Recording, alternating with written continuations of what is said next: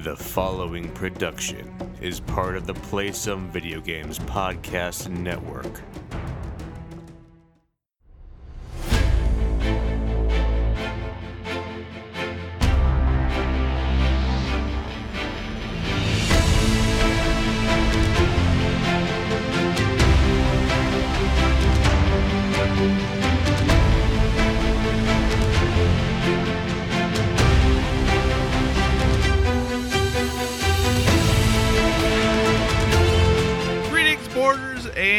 Welcome to Board with Video Games, the gaming podcast that strives for the right balance of coverage for games you play on your table and on your television.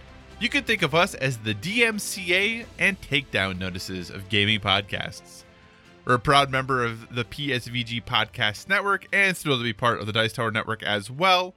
I'm one of your hosts, Kyle, and joining me on this co op adventure, the guy who only uses officially licensed music. Josh, how are you doing this evening?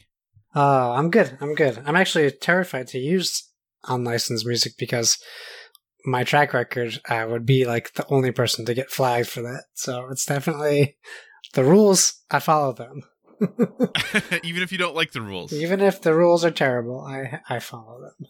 That's that's very nice of you. And Josh, you have some thunderstorms going on with you, right? Man, they just literally started rolling in them like two minutes before we started recording, and and within the first, I don't know, like strike, we heard like a five alarm, uh, fire tr- fire like go by, and my wife pulled up the scanner, and there's a building set on fire like two blocks from where we live. oh, gotcha. Well, hopefully your house doesn't start on fire. That'd be sad. yes, it would But, be, uh, would be sad. That would be very sad. It'd make for an interesting podcast. Uh, but dear listeners, so if you hear any, you know, rumbles of thunder or or some moodiness to the podcast Yeah. this evening, that might be the reason why. So It's appropriate. My has been- street's already flooded, so that'll be interesting. great. Yeah. That's perfect. That's perfect.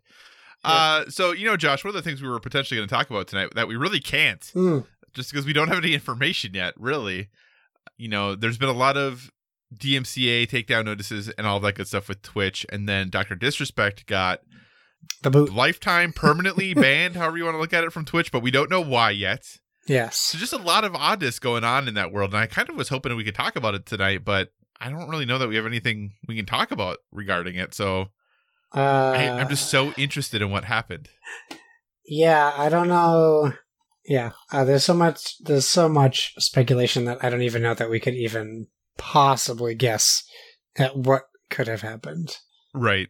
Um, but based on the severity of the punishment, you kind of have to imagine it's pretty bad. uh, yeah. I, I, I don't laugh not, but because I think it's funny. I just laugh because I think the situation we're in is funny in a not funny way. Like, Right. you know, you uh, at, if you're Twitch, why wouldn't you just say what's going on? maybe they can't. They can, but they can they can give you a little bit more clarity, so you're not like so that the that the rumor mill doesn't go insane.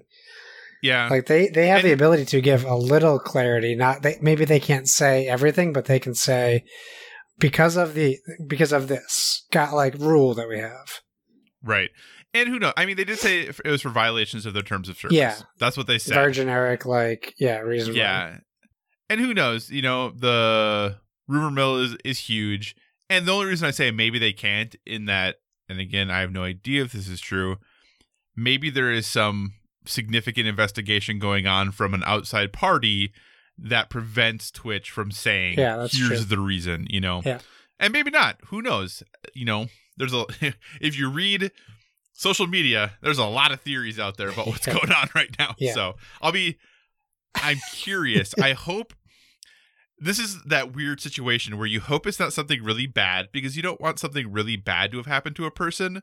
But then on the flip side, you don't want them to be have you don't want them to get permanently banned for quote unquote no reason or not justifiable reason. You want it to be bad enough to suit the punishment, but not so bad that you're disgusted. Right. Yes. Yeah, exactly. It's a it's an odd place to feel about because you don't want it to seem like someone was un, something unjust happened. Right. But yeah, we'll have to wait and see. So I, I'm whatever we find out, if we ever find out what's happened there, I'm sure we'll talk about it.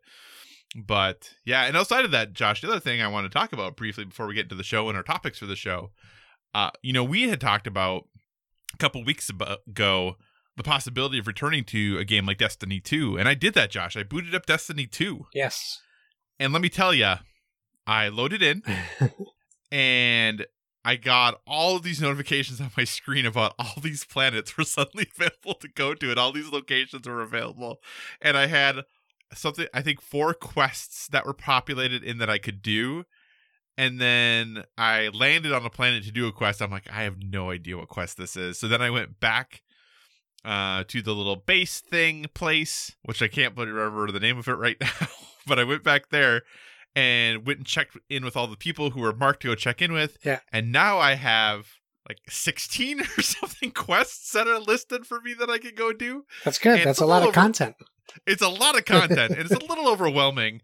And one of the quests was basically said, "Hey, you have to get your light level higher before you can do anything." That was ah. basically like one of the quests. Ah, that's so.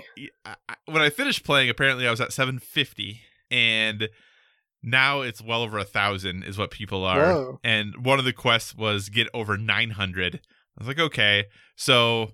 I had a whole bunch of, you know, legendary gun, legendary gear, all of this stuff. sell it all. And now I'm getting blue drops that are higher. yeah, sell it. legendary Yeah, sell it all. yeah. So, so I'm like, well, okay, I can start, you know, transmogging things in here and boasting my levels and all this good stuff. But Yeah. I will say, I played through one of the quests, uh, and the quest basically just gave me then, after completing the quest, it gave me the ability to do the quest to get an exotic. Which I'm like, well, okay, that's cool. um, doing it was fun though. The game, that game really does feel good to play. It's so fun to play. My goodness. Yeah. So, I think yeah, you had mentioned you you want to get back to it too, so we'll have to kind of muddle through this together to see if we can remember how we're supposed to play this game. Yeah, we'll have to pick a night and try to try to play some multiplayer to know, co-op. Yeah. Not only the Crucible. Yeah, we were we were we were in a clan. That clan I don't think exists anymore. I'm in I Devin's think it's clan now. Oh, are you? Okay. Yeah. Well, I'm not. I'm all alone. I'll send you an invite. Okay, I'm all by myself. But anyway, that's it for that stuff. Uh, one other thing to know ahead of the time, dear listener, this episode is going to be slightly different than other episodes. That we are going to, instead of talking about our three topics like we typically do, we're each only going to talk about two topics during the show. And then our third topic at the end of the show, after we've done our outro and all of that stuff, the third topic is going to be our The Last of Us Part 2 spoiler cast. So we will do, if you're still playing The Last of Us Part 2, you can listen to the show as normal. And then once all of that stuff is done, we will jump into The Last of Us 2 stuff. Um, so if you have finished it or don't care about spoilers, you can listen all the way through to the very, very, very, very end. But like I said, we'll do the typical show as normal with just a little bit shorter, only covering a couple topics. And then we'll tack on at the very, very end that Last of Us 2 spoiler cast. So we'll give warnings when we get to that point too. So in case you just happen to accidentally keep listening. Uh, but just wanted to let you know that's why the show format will be slightly different because we don't want to tell people to pause their or skip ahead X number of times. because We didn't know how long it's going to go. So that's kind of going to be the structure of things. But with that, thanks so much for joining us this week, everyone. As always, if you have any feedback, questions, or suggested topics, hit us up at Board with VG on Twitter or over on the Instagram, also Board with VG. We're a proud part of Play Some Video Games, and PSVG is on Patreon. We're absolutely thrilled with the support you have given us there thus far. And if you'd like to monetarily support what we do, you can find us there at patreon.com slash PSVG. But the most important thing is just that you listen and maybe share our show with someone who you think would enjoy it. We're also a member of the Dice Tower Podcast Network, so if you enjoy our conversations about board games and would like to dive deeper into that world, we encourage you to check out the Dice Tower Podcast as well as all of the other members of the network. No matter what type of board games you enjoy, there's a podcast on the network that's right for you. With that, on to the topics. Josh, what is your first topic this week? Hey, so it feels like forever since we recorded, but it's only because we had some things pop up over the past week. Um, We did. so yeah, actually, I, I probably should have. I didn't even think. So I was on um, Xbox Empire podcast that came out this week, or is coming out this week. I'm not sure if it came out yet. We talked about the ID at Xbox showcase, which I hadn't didn't even know it came out because they did such a terrible job at marketing it. Um, but we also talked about my to- my topic um, here, and that is we had uh, Crystal Dynamics and Square Enix technically uh, um, put out a uh, Avengers War Table live stream, which we saw, and that was on Wednesday of last week, uh, where we saw, well, basically, we saw a whole bunch of new content for Marvel Avengers uh, that is coming out uh, later this year in September. Um, so we learned a lot. Uh, in fact, I think we learned the most. Uh, there, we didn't really know too much about Right. uh, this game leading up till now. Um, so I'm I'm I'm taking this off of Polygon.com, off of the article um, by Michael McWhertor.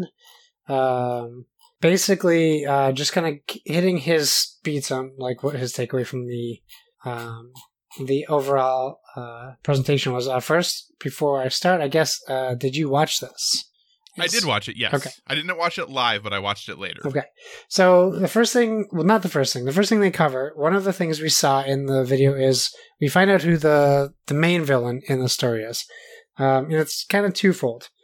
The main villain is MODOK, um, and he controls or is in charge of AIM, which is Advanced Idea Mechanics, and they're the uh, a lot of people know him as like Tony Stark's uh, like nemesis, um, but they're like robots. Essentially, AIM um, in Marvel took like the schematics for Iron Man and built their own like robotic Iron Man.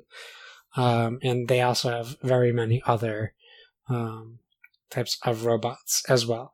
Uh, we got some inf- information on the story mode, which we did find out it's it is a proper um, single player campaign. At least that's what they're they're shooting for, with hmm also cooperative uh, missions. Um, but Right. it looks it looks like the game is just focusing on a story mode version of the game. Uh, however, while you are playing Kamala Khan as the main protagonist, uh, as you're playing through the game, there are things called hero missions, uh, which you will essentially play as a Avenger. So we saw um, a pretty decent chunk of Thor's uh, uh, once an Avenger hero mission. Um, and uh, they dropped a pretty uh, big, I thought, story spoiler in the demo, which I, I, I won't say here. Um, but if you were curious about it, you can go watch uh, the videos from the live stream. Um, as far as like what the maybe some of the motivation might be for this game, um, Right. and something that happens. Uh, uh, we also had a look at co-op war zones, and war zones are, are described as repeatable cooperative missions that take place in wide open spaces and dense interiors. Uh, it reminded me, at least by definition, um, of like strikes in Destiny, um, because it seems to be pretty like, uh, or even Anthem gameplay. It really is kind of a lot of takeaway I took uh, got from it was it looks maybe what we wanted Anthem to look like, but I don't want to say that until the game comes out because Anthem looked like what we wanted Anthem to look like. And it Right. wasn't that in the final product. So um, it'll be interesting to see how they how they um, work this out. If we're gonna have the same matchmaking problems that Anthem had, how big and sprawling are these levels, and can you like if there's no one playing these, are you just kind of SOL? Right. So I'm I'm curious to see how that works out. Uh, but this is also where um, you uh, you can probably still play as Kamala Khan, but you also get to play as the your Avengers, uh, where you can you have the ability to level up each individual Avenger, um, and we also got a peek at customization in uh, the trailer. Uh, the trailers actually, there's a few videos you can even find on YouTube, um, where um, they did a pretty good job. It's kind of like what I th- I expected from Marvel Ultimate Alliance. Mhm. So if you played Ultimate Alliance 2, um, each uh, character had a, a, a boatload of um, costumes you could switch through. Even if you like went through Wolverine and had all the different iterations of Wolverine, and and even just in the trailer we see like Red Hulk, um, Gray Hulk, uh, Hulk from um, Planet of the Hulks, uh, all these different uh, Hulk from Thor Ragnarok. So you see all these different Hulks right away. There's different versions of um, all the characters. Um, right. uh, Hulk was definitely the one I noticed. At least maybe it wasn't focused on the most, but I definitely noticed the most.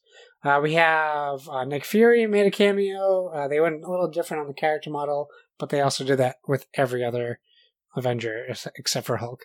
Um, uh, Dum Dum Dugan from uh, Captain America, uh, the first Avenger, um, and we even saw a glimpse at Iron Man's Hulkbuster armor at the end of one of the trailers. Mm-hmm. Um, so we have a release date of September 4th. That's on Google Stadia, PlayStation 4, Xbox One, Windows PC. Uh, no Switch, unfortunately. It is also going to be on PlayStation 5 and Xbox Series X. And if you purchase it on a current gen console, we don't know if there's a window uh, as far as timing goes, but you will get a free upgrade to next gen console. So I will say this presentation, this war table convinced me to pre-order this game, and not only just pre-order, but pre-order the like the biggest, baddest edition that you could get digitally, not the not the giant collector's edition. Uh, so, what did you think of this? Uh, is, did it make you more or less interested?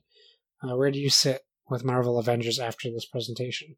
So I have some questions, Josh, that I think might help you tease out how I feel about all of this. So first off, question number one. Is MODOK the best acronym ever or the worst acronym ever? The worst. Well, okay. there is definitely there. Marvel is riddled with bad acronyms, but MODOK is pretty bad. okay, just making sure. So here's my next question.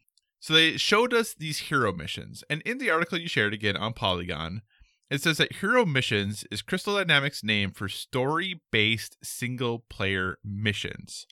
So are all of Kamala Khan's missions then also hero missions, or is that a separate thing? Yeah, it's a weird know what I'm way. saying? It's a weird way to not call her a hero, huh? Well, because that's what I'm wondering is, is you know the game you start playing is her, great. Yeah. But then once you get to a certain level, is it just you have a hero mission for everyone for every character at level five, and then a hero mission for every character at level seven? So yes, you start the game and play with Kamala Khan up to you know level five, but then at that point you're doing a story mission for everyone across every level, kind of. You know, Right. Yeah. What I'm saying? It isn't very clear, but I, I, I just think it's a misrepresentation of what the hero missions are. I really feel like they're sporadically put into the story uh, as Okay. kind of like a break between. But if you look on the map on what they show, it's it's unclear. Like the map very much looks like when you pick a planet on Destiny and you can move Yes. to a waypoint or drop zone or whatever. So Right. it wasn't clear if these thing if they're just all represented and some of them are locked, or you can go to any at a certain time, or those were already unlocked. It wasn't really clear Right. as to how those are accessed. Um, but it really did. The map really did remind me of like planet maps on Destiny. Um, Mhm. as far as where you're going, even Anthem a little bit with the open world map, except they didn't really give you as many destinations as we saw in in the war table presentation. Right. So yeah, so that was a, a question that maybe they answered, but I still was a little unclear on. It Yeah. was that is Kamala Khan's story the campaign, and then you have these other hero missions connected to that, or is everything just a hero mission that is the single player stuff? So yes, you might start the game as her, but realistically, you're going to be playing as everyone pretty regularly in order to level them up and all that good stuff to go do your co-op war zones. Oh yeah, I don't I don't get the impression that the hero missions are going to carry over into co-op as far as I don't know that you're going to be leveling up Thor in his hero mission. At, Oh, really? At least I didn't get that impression. I really feel like imagine playing ODST and you run into Master Chief and they give you a Master Chief level. So Gotcha. you're Kamala. I'm guessing like my, the impression I got like you're Kamala. You're going through a level. The end of the level, you run into Thor, and then the next level, you're just playing Thor, and then he's done, and then you go back to maybe he transfers over to Hulk, or you go back to Kamala and you run into. So, and, and it is unclear. So that's just kind of the idea I got. I really feel like the cooperative stuff is really being built as separate from the Right. story. So I feel like we would have to start fresh in Warzone mode with Avenger characters and then work on leveling them up. Yeah, because I assumed, and I know Dev doesn't like this comparison because he says they're very different, which I agree with. But I was thinking kind of from a like a Destiny standpoint, where you Yeah. go in, you play a, a campaign mission, but then you can jump into a strike, and all the levels and all the experience and all the weapons you had, you can then still bring into that strike. Yeah, yeah, and then you can go back and do a quest or a campaign or whatever. Because I think too for the Thor one, it said level fifteen or something did it? like that Okay. as uh, yeah as a recommended level. But anyway, neither here nor there. I think it still it shows that there's still a bit of confusion about exactly Yeah. how everything is going to play. but then, so in war zones. I'm assuming you can't have duplicate characters because that is one thing I think I noticed. I don't ever think I saw duplicate characters. yeah. So then you log in, and whoever picks first gets to pick the one they want. the Yeah, most. Maybe I like guess? maybe like Apex or something like that. right, right. So that makes me wonder. Then too is Four Hulks smashing up a mission. That would be pretty cool. I'm just wondering how leveling is going to work. Yeah. Are you going to have to level all the characters separately, and that you might be able to at one point jump into a level 40 with your Iron Man, but then you have to go back and do a level five with your Hulk because that's what your Hulk is at. So I'm wondering like how that stuff is going to carry across or not, and, and all that good stuff. I think it's good So- incentive for replayability. I can Yeah. I can also see how people could also get frustrated. Mhm. Um, but even like Ultimate Alliance three, like all your characters are one level, unless you play with Yeah. more, like unless you play with a specific character more. right. So I think, I mean, yeah, we'll see, we'll see. Do we, Yeah, do you want to do you want to say uh, what the MODOK acronym is? Do you have it in front Oh, of you Oh, sorry. Since I never said that, I do. Yes. for our Uh, listeners? mechanized organism designed only for killing. It's a pretty badass name. That's a name. That is definitely a name. So, but yeah, overall, I am interested in this game. I still don't think it looks really good, and I recognize that this was still pre-alpha footage that they showed. Yeah. But this it is June, and this game is coming out in September. Well, we'll see. so see. we're not far away. we'll see. so I, I get that it, you know, but didn't look quite as good. I I thought it looked good. Really, you didn't think it looked good? that's good? I'm glad you're excited about it. I'm looking forward to playing it with you for sure. Yeah, Because I think it will probably still be fun, but I wonder how good it will be, if that makes sense. no, I get, I totally get what you're saying. Um, as far as that goes, I, I just, I thought maybe like um, the combat was a little wonky looking, but I didn't think that the graphics were too bad. Yeah, I just thought when they showed Thor flying and then how they got him to land on the ground. Yeah, and the camera was a really weird angles too. I did, yeah, I did notice it- that. It, it looked like a duck trying to like land on a lake. That's kind of what it looked like to me every time. Yeah. um yeah but i don't know i'm interested i'm definitely interested this is a game that i think in some ways because the showings for it have been overall and i'm obviously you're very excited about but the general consensus seems to be pretty lukewarm Yeah. on a lot of the showings i think this game is being set up to be able to surprise people I hope so. that they're they they really could come through. I do think it's potentially unfortunate for them that September 4th is their release date and just a couple, you know, a week or so before this war table they had Destiny come out and be like our next big expansion is a couple weeks after that. So it's good I think that they're coming out before that, but and not that everyone or who's playing Destiny is looking at this, but just games like this, these games of service that tend to take a lot of time, it's hard to juggle multiple of these. So if they were looking to potentially woo some of that audience away, they have a couple weeks that they're going to get it, but I wonder, you know, after that end of September how things are still going to be looking. And they obviously talk about too that there's going to be continually adding heroes and all these good things for free, which they made a big deal about. Yeah. I wonder what the rate and how fast that's going to happen. Like, when are we going to see new heroes ended? I know they've talked about Ant Man already, but. I, I just wonder how all that's going to happen and when and what the rate is. You know, is there going to be a whole new set of then hero missions for every hero that comes in, or is it only going to be straight to Warzone? You know, those are things I'm I'm curious to see how they handle. That's for sure. Yes, I agree with you. So yeah, so cautiously optimistic is what I will say about Marvel's Avengers. I do think for this game coming from Crystal Dynamics, who people really seem to love those Tomb Raider reboots, published by Square Enix, seems like this game is really low on people's hype scale for what it the potential at least for this game is. But cool. Anything else you wanted to say about about that? No, I mean, check it out if people are interested. Check it out. Uh, you can even just find it on YouTube if you want to search Avengers War Table um, and watch the videos. And, and uh, there's a story trailer, a new trailer for the story. There's War Zones, and then there's another like story-ish t- type of trailer. Um, so yeah, check it out if you're curious. I would say anyone who's a comic book fan um, or who's an event like Marvel fan that can look past your heroes not looking like they do in film, um, check it out and see what you think about the game as well. Awesome.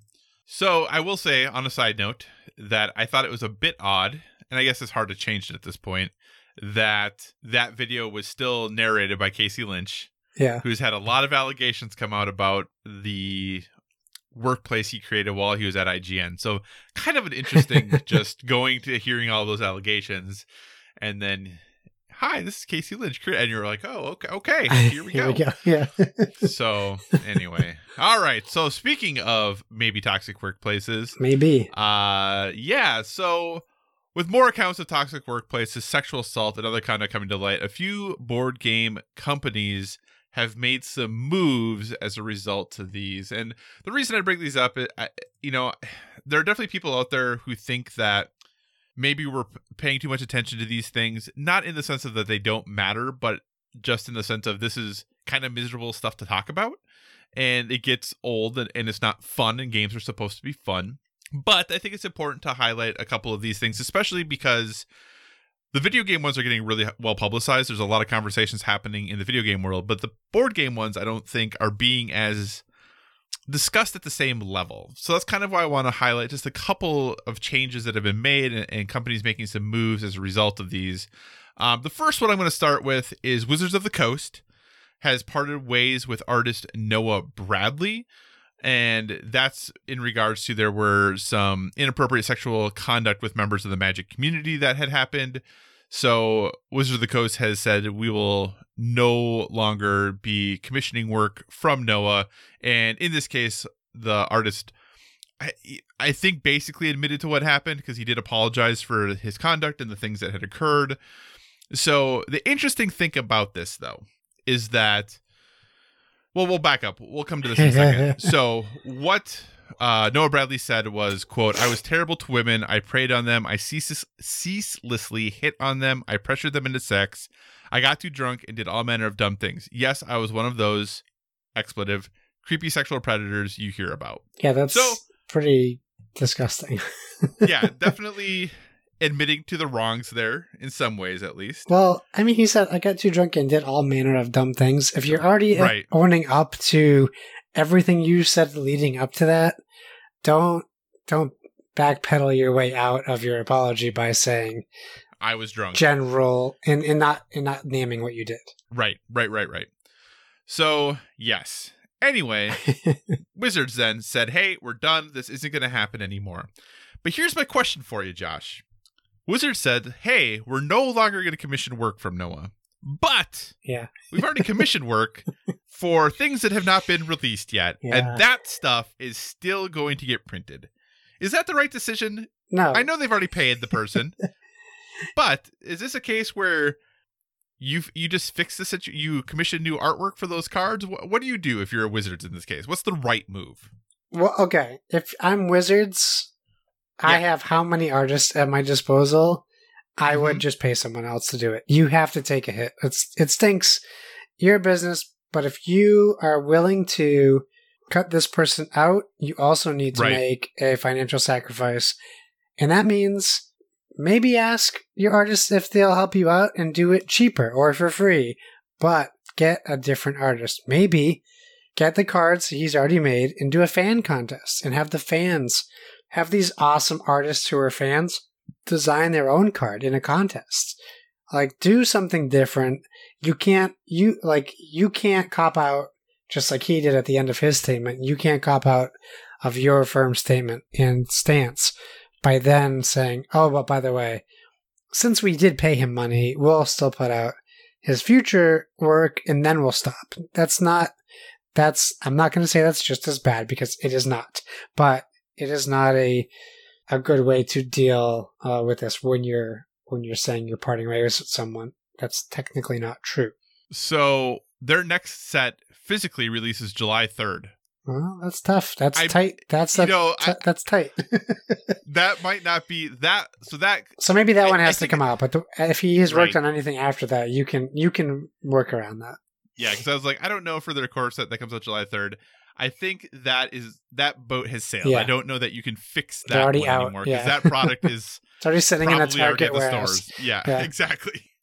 So that one you probably can't do. But yeah, I, I do think it is a bit disappointing if he has art insets beyond that, like whatever their whenever their fall set will release, which I think is usually September, if I recall from my Magic playing days. Probably at the printer right now. Yeah. I mean, to be honest, that probably is printing, if not almost on the boat already. So that still is, a tight window too. But I I do I hope they at least considered or looked at making changes, and maybe there's just no way it could happen without delaying the set. But I guess that would be a nice question to you, Josh. If they could make the change, but they'd have to delete their fall set by a month, is that worth it? I mean, that's the only decision they can make. I mean, I I honestly like don't know the logistics of them getting their stuff printed, packed, s you know, shipped, but that really, I mean, I think Wizards of the Coast probably said like looks at their player base, wonders how many of them really care, and then makes the decision to do what they're going to do. Um, and I know Right. that sounds maybe a little harsh on them, but it's also a business decision. And there, whether we like it or not, there was a point in a in a meeting room somewhere where someone said, "Do we even really need to change it? Will people even know?" Someone said that to to some degree, and you know, and that's that's their decision to make, and and they face the consequences no matter what they do. If they delay it a month or two, they face consequences. If they don't, and people are upset, you know, same thing. So it's it's not a decision that anyone wants to be in, um, especially when you have a, a person you contracted to do art for your game that you find out maybe isn't the most kosher person on the planet. Yep, no, absolutely. So, and this is on top of, you know, Magic making some changes to cards to resu- to remove racist, you know, images and text and all those good things. So that which is good. I think the hard part about Magic, and this isn't, I'm not saying that this is an excuse and you can't work around it, but when you have cards that when one of the colors of your cards is black Yeah, you're going to have, for instance, there was a card that was a white card that uh, when you played it destroyed all black creatures. right. You know, there are also black cards that when played destroy all white. It's just from a context of how the sets work and how the colors interact, Yeah, the way those things go. So, not saying you don't fix that and that there's not a way around that, but I, I think they're. I applaud their effort in order to remove those racist cards and to do a better job there. I think it is going to be a big challenge for them, though, to do that effectively and, and, and in a way that makes sense based off of just the way the game is designed and developed. yeah. Um, but I look forward to them trying. I definitely am looking forward to see, seeing what they come up with there. That is for sure. So, the second story, and I'm going to be honest, the story doesn't surprise me. Um, Yeah, and not that, and not that I thought this of anyone in this situation, but just when I heard the headline, nothing about me went, "Oh, that's surprising." you know, like anyway. So, Car- Cards Against Humanity uh, has one of their partners has departed. So this is from ICV2, as which the previous story was as well. Uh, so, and this is posted again by Milton Griepp, who does great work over there on June 24th. The Cards Against Humanity co-founder Max Temkin has left the company effective June 9th. The company announced and no longer has an active role, although he remains a co-owner. Hmm. The change was made after a series of allegations by former employees beginning on June 6th that Temkin created a toxic work environment in the company's Chicago office for years. Now, Josh, hi. are you super surprised that one of the people who helped create Cards Against Humanity helped also to create a toxic work environment? Does that surprise you? I don't feel. I don't know how to say this, Kyle. um, I'm not so bent out of shape uh, against Cards Against Humanity as a lot of people are as far as the game goes. Uh-huh. I understand what it is. Yep. I used to play it a lot and enjoy it. I don't. I don't want to assume that the people who write cards with funny and sometimes inappropriate things are bad people. I I think you can sit in a room and come up with crass humor because it's been on television for years and there's still a place for it in For sure. comedy. That like I never I don't I never played the game and came across a card that I was offended by in the like there's definitely shocking cards, right? But I don't know Yes. I don't know that I can remember ever coming across um a racist card or um uh a, a card that implies or literally uh says like sexual assault or something. That's not saying there's thousands of cards in Cards Against Humanity. So that's not saying they don't exist. And that's not even saying that I didn't encounter one and don't remember it. It's Right. just not on the top of my head. Um, I will say, and I don't know that I can, I shouldn't, I don't know if I can even legally say this. I have met Max, and I will say, based on my interactions with and around him, that this isn't surprising without going Okay. into more detail. Um, that is the part to me that wasn't surprising. Mhm. Um, but I don't know. I don't know. I don't think the Cards Against Humanity brand made me think that this wasn't surprising because he's not the only person who works for the company and or writes cards. And in fact, I had a, an amazing time in one of the panels he did at PAX where the audience pitched card ideas and then they literally sent them to the printer that night and gave everyone who was at that panel an exclusive pack that was just made that one night that we were there. Like, and they spent a lot of money to do that. And he Mhm. was super nice, and it was a good panel, and there was a bunch of people, and they walked around, and obviously that doesn't represent them in all aspects of their life and career. Um, but in that instance, like Cards Against Humanity seemed like just like a fun party game company and brand. Uh, so it is surprising to a degree, um, but not also at the same time. um, Right. The fact that it has been for years and that it's just coming forward now uh, makes me feel a few different ways. One, it makes me sad that no one's came forward earlier, but two, it also means that these movements that are happening now are working, and people are are feeling comfortable stepping forward with things that they may not have been comfortable doing in the past. So, um, you know, I, I, it kind of makes me, it gives me a lot of mixed emotions, and they're pretty vague. I I think I would like to, not that I really want to know, but toxic work environment, obviously bad, but I'd be curious to know to what degree. But- yeah, and that's one of the things that there's not a ton of information on. Some information is coming out about that, Yeah. about the type of environment that was created.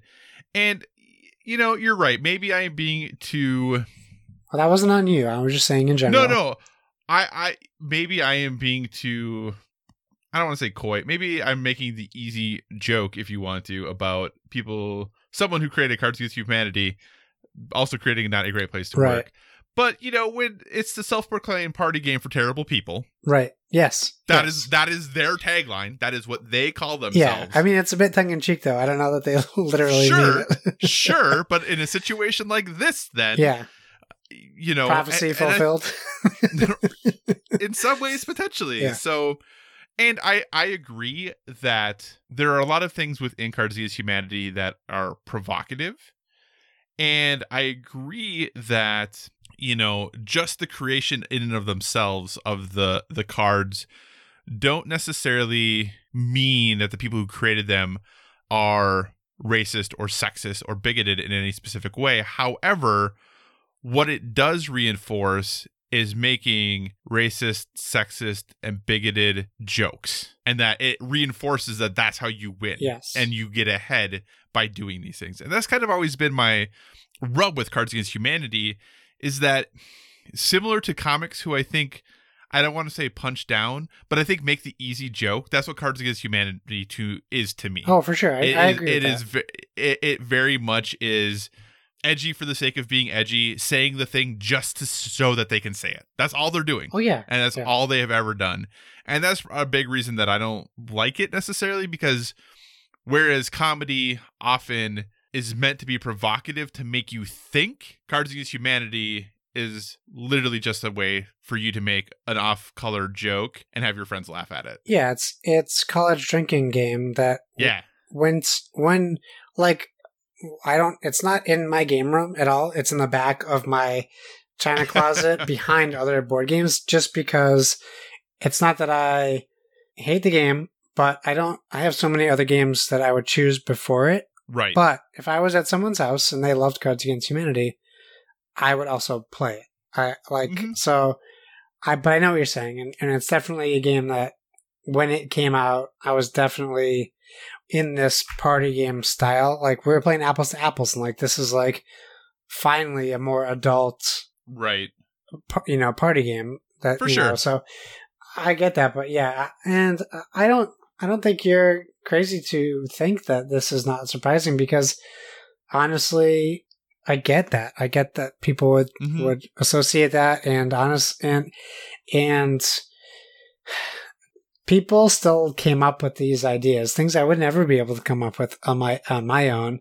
Um, Right. So it it you it, it kind of does maybe embolden these people who are who are writing these things and I would I can imagine being in a workplace where that's your only job is to like think of like rude, crude, vile things to say. It it must at some point spill over, intentionally or not, into like workplace interactions. So I can imagine like it could probably just be a hostile place to work in general. Right. So yeah, I, I don't know. I don't know. I, I don't know that I would ever want that job to write Cards Against Humanity cards. Um, and now I don't know that well, there will be that job. Yeah. So so anyway, so there's a couple moves being made by some folks in the board game world. Um, but yeah, so you know, be nice to people. I think that's an important thing we need to keep remembering. yes. Let's you know, let's treat each other as human beings. Cards for Humanity. There we go. Cards for humanity. That would be a great thing for them to try and go do now. A nice warm All hug. right. what is your second story, Josh? Okay, so I'm I'm basically just taking stories for, from the, the the Xbox Empire, but not intentionally. Just it's still it's just a story we we should talk about um, because it's something we've used. Uh, as I say, Mixer calls it Quitster. Uh, I'm not good at puns, but I am a dad, so you have to give it to me. Uh, so Mixer just kind of decided we're shutting our doors, and they Yeah. didn't really give us much warning. No. Um, now they are saying that it, they have sites that will be going until July 22nd, but essentially Mixer's uh, ghost town already. Uh, pretty much everyone's gone. People are back on Twitch.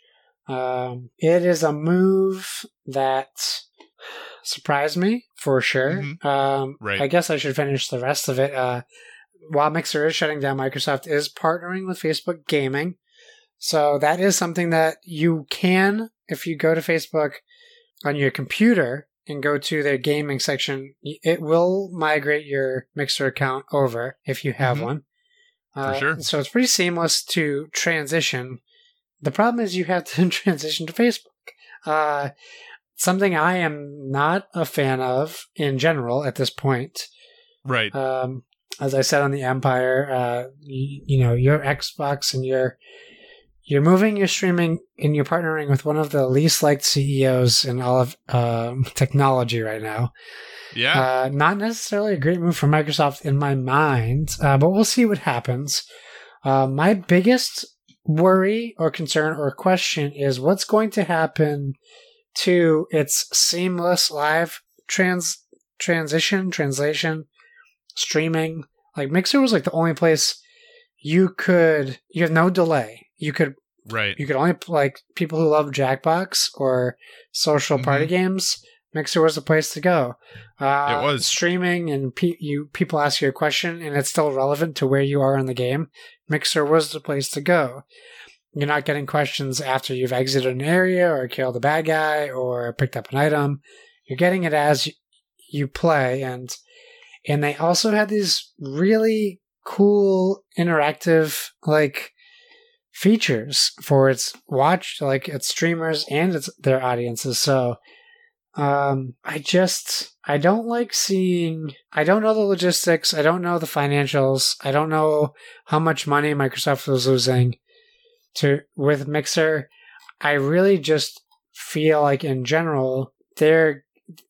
If you're gonna get rid of Mixer, just call it quits. Okay, don't Right. don't move to Facebook gaming. Make a better platform. Make a better app for Twitch on your device. And I know more choice is better Mhm. for consumers. It is. But if you're just going to abandon it again in six months, is it really better for us? And that's Right. really the kind of the feeling I get. Like they started with Beam, and I I tried to buy in on Beam, and I enjoyed it. Mhm. And then they were just like, okay, well, sorry, Beam's not working for us, but we're going to rebrand it. Just call it Right. Mixer, and then we're going to do all these things. Okay, great. And then it's I don't know. It just seems like it came out of the blue. They didn't really give any people on Mixer any warning. So all these streamers don't have a place to go. I mean, they do, but it's not quite the same. right. Um, and now they have to find their own home on on Twitch, which is full of now all the streamers. So now you're competing with Ninja, Shroud, not Doctor Disrespect, um, all these other people. Like right. it's it's very challenging um, for those people who lost that home that they had in Mixer. Uh, Mhm. What are your thoughts on Mixer shutting down? Do you ever see yourself using Facebook gaming? And um, what does this mean for Series X? So here's what I will say: I will never use Facebook Gaming. Period. It is not going to happen. I think Xbox could have made almost any other decision, and I would have been, and I would have liked it more than Yeah. I like this decision. and that's just because I think Facebook has so many problems associated with it that are real and legitimate, and worries about data and your privacy and all those things that I really don't want associated, especially with my gaming. That that's just not a place that I want that to go. And the fact that xCloud xCloud is going to integrate with Facebook Gaming to allow you to launch games from streams, Just what my aunt wants to watch Right, to jump into right. Halo with me. like I, I'm out. I'm totally out on it. And I'm, I think Mixer, what they what they were trying to do with Mixer, I think was really good. And yes, it did not grab the fit, the foothold. It was definitely the butt of many many jokes when it came to to gaming streams. But I applaud the fact that they were doing something different. And while you could say, well, at least they didn't go to Twitch, that's giving people options. Facebook is not a better option. yeah. I don't feel like. I, I feel like that is a less desirable option for almost everyone who's involved. Now, granted, some Facebook gaming is very popular, not so much in the US, but other parts of the world. That's fine. It had more it had more people watching it than Mixer did. So, okay, that's good. I guess, you know, it, it's one more example, but tw- Twitch is such the the king in this area. And you look at people like Shroud and Ninja, they made out like bandits Yeah. absolute bandits because they made a ton of money for streaming on Mixer for less than a year, got their full contracts paid to them for however many multi years their contracts were, and now get to go wherever they want. Yeah. I am assuming back to Twitch to get signed by Twitch again for more money again and get all their subscribers and things like that back. Yep. Like the big streamers are absolutely going to make out huge with this, and the small streamers are gonna now get lost because Twitch is so such a tough place to go. But I refuse to watch Facebook gaming. I'm just never going to do it. It's not going to happen. So overall, I don't like this. I, I I think this is the first big misstep I feel like Xbox has made in a while. Yeah. And I get why they did it, but it's also just not the solution that I'm a fan of. I think this was made or this decision was made because Xbox is trying to get more ubiquitous overseas and they're trying to push services over consoles. And I think that this is a good way for them to do it. It's just not something that I feel awesome about. Do you think they even attempted to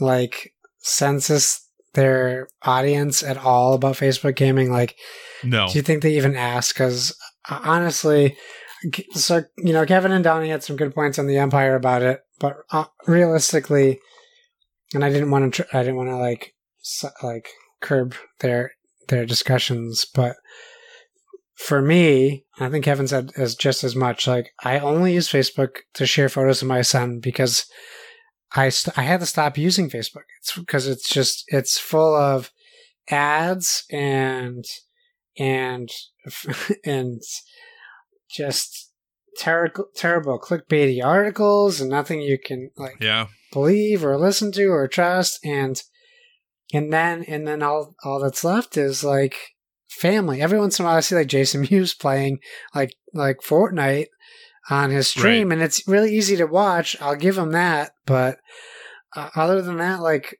my audience on facebook isn't our audience it's my family my aunts my Yeah. uncles my in-laws and the only, Mhm. and, and i only use it because I go onto Instagram and I click, I post photos of my kid and I put them on Facebook so that I know that those people can get them.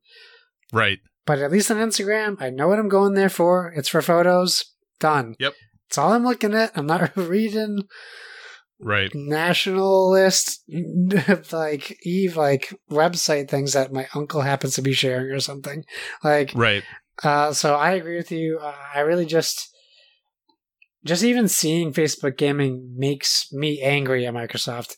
Just the words.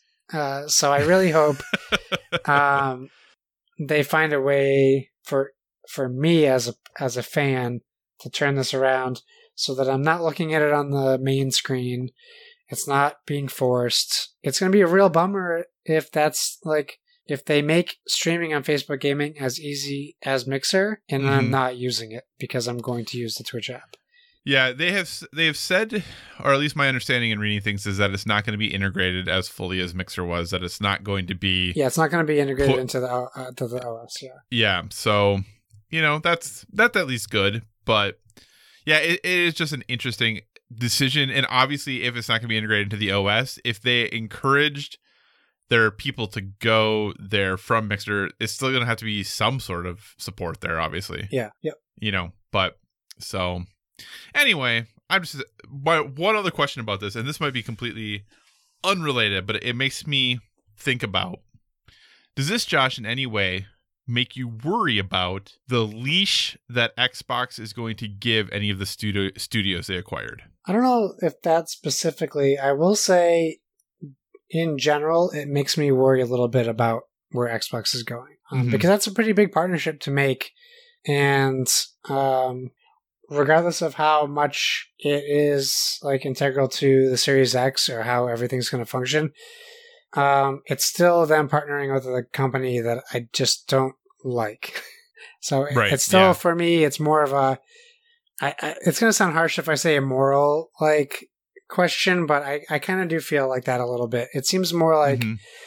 ugly, gross corporations shaking hands, and not Right. not ever what I get from Microsoft uh, as far as Xbox goes. I've never gotten that impression from them, nor Sony. right, Um, so it just feels it feels dirty to me for some reason.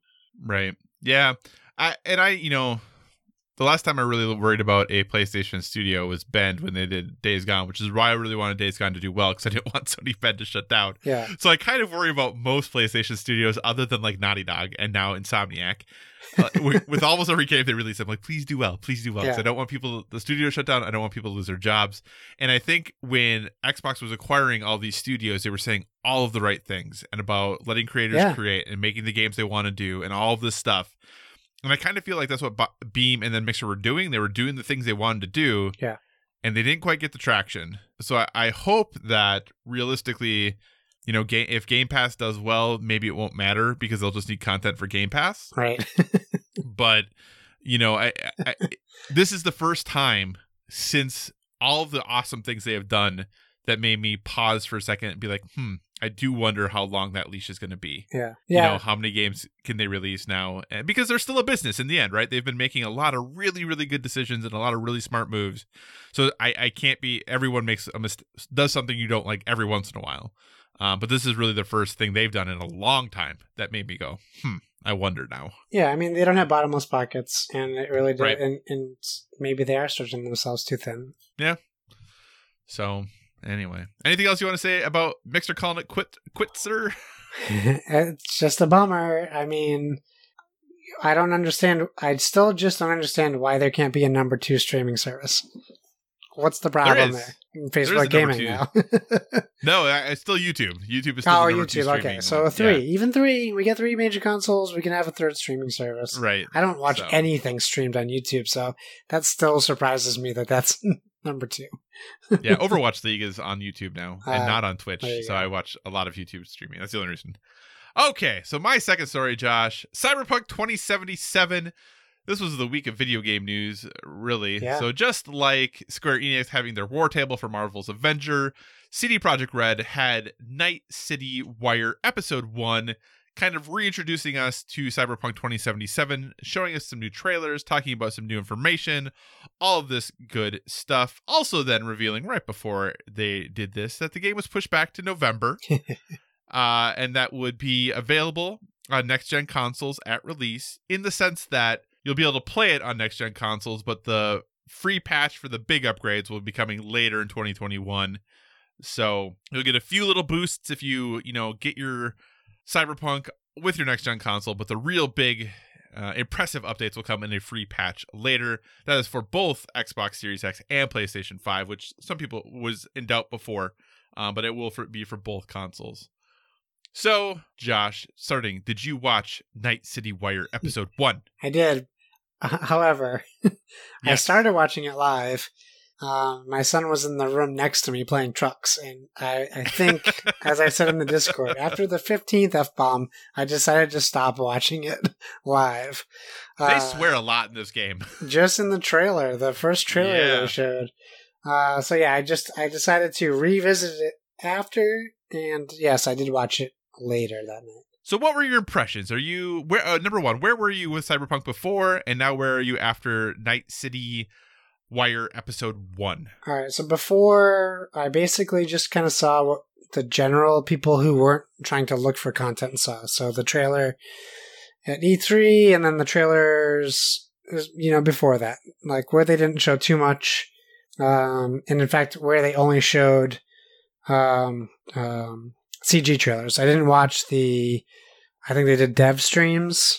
Mm-hmm. I didn't watch those um, when they did them. So for me, the gameplay was uh, a first look, if you will, for me. Okay, so you haven't watched any? They had those like forty-five minute videos they released that they had shown press behind doors. You didn't watch any I of that didn't stuff. watch those. No.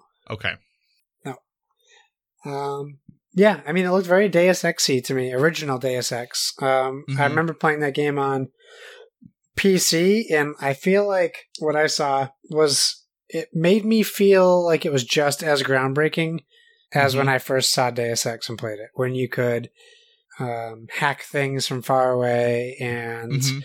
uh, definitely focusing less on stealth. Like Deus Ex was definitely more of a stealthy game.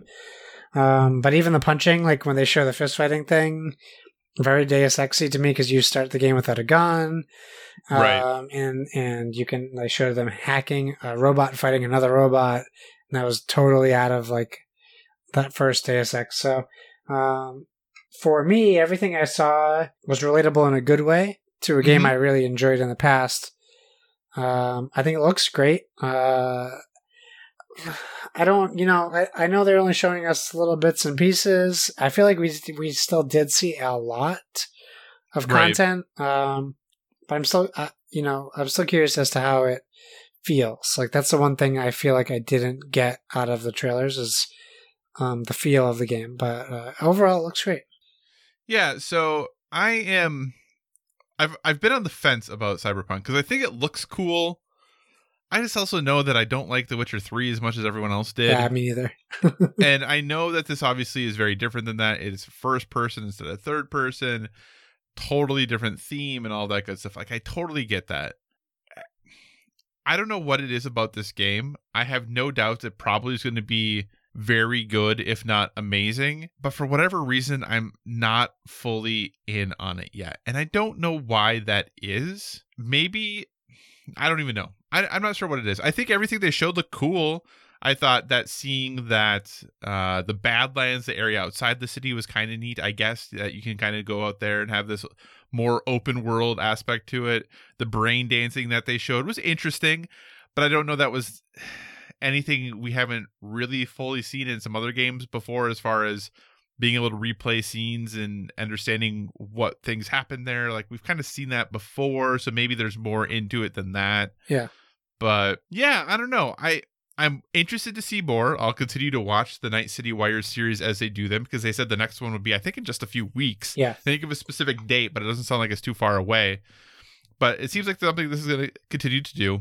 They did talk about also in this that they're working with uh, Studio Trigger and Netflix to do a cyberpunk anime Hmm. that will launch in 2022. Are you excited to watch that at all? Mm, Okay. yeah, I mean, I'll probably watch it. Um, I'll be honest though, like, I still haven't finished the Castlevania anime. There's a lot of stuff. Um, I'm just kind of falling off of anime, uh, but but only because I just don't have the same amount of time to, to take in content as I used to. So, Right. um, I mean, if it's good, it's good, but we'll see. I'm not. I'm not uh, holding my breath for it. Yeah. And, you know, and I'm kind of in the same boat for that. I think probably how much I enjoy the game will determine whether or not I pursue to watch the the anime later. But do you think when we look at fall, we know some of the games that are coming out this fall now, right? Obviously, we have Marvel's Avengers. Uh, in, in theory, Halo is still coming this fall. Yeah. Obviously, we'll know more about that in July. We have Cyberpunk now that's coming out. We have the new Assassin's Creed game that's coming out.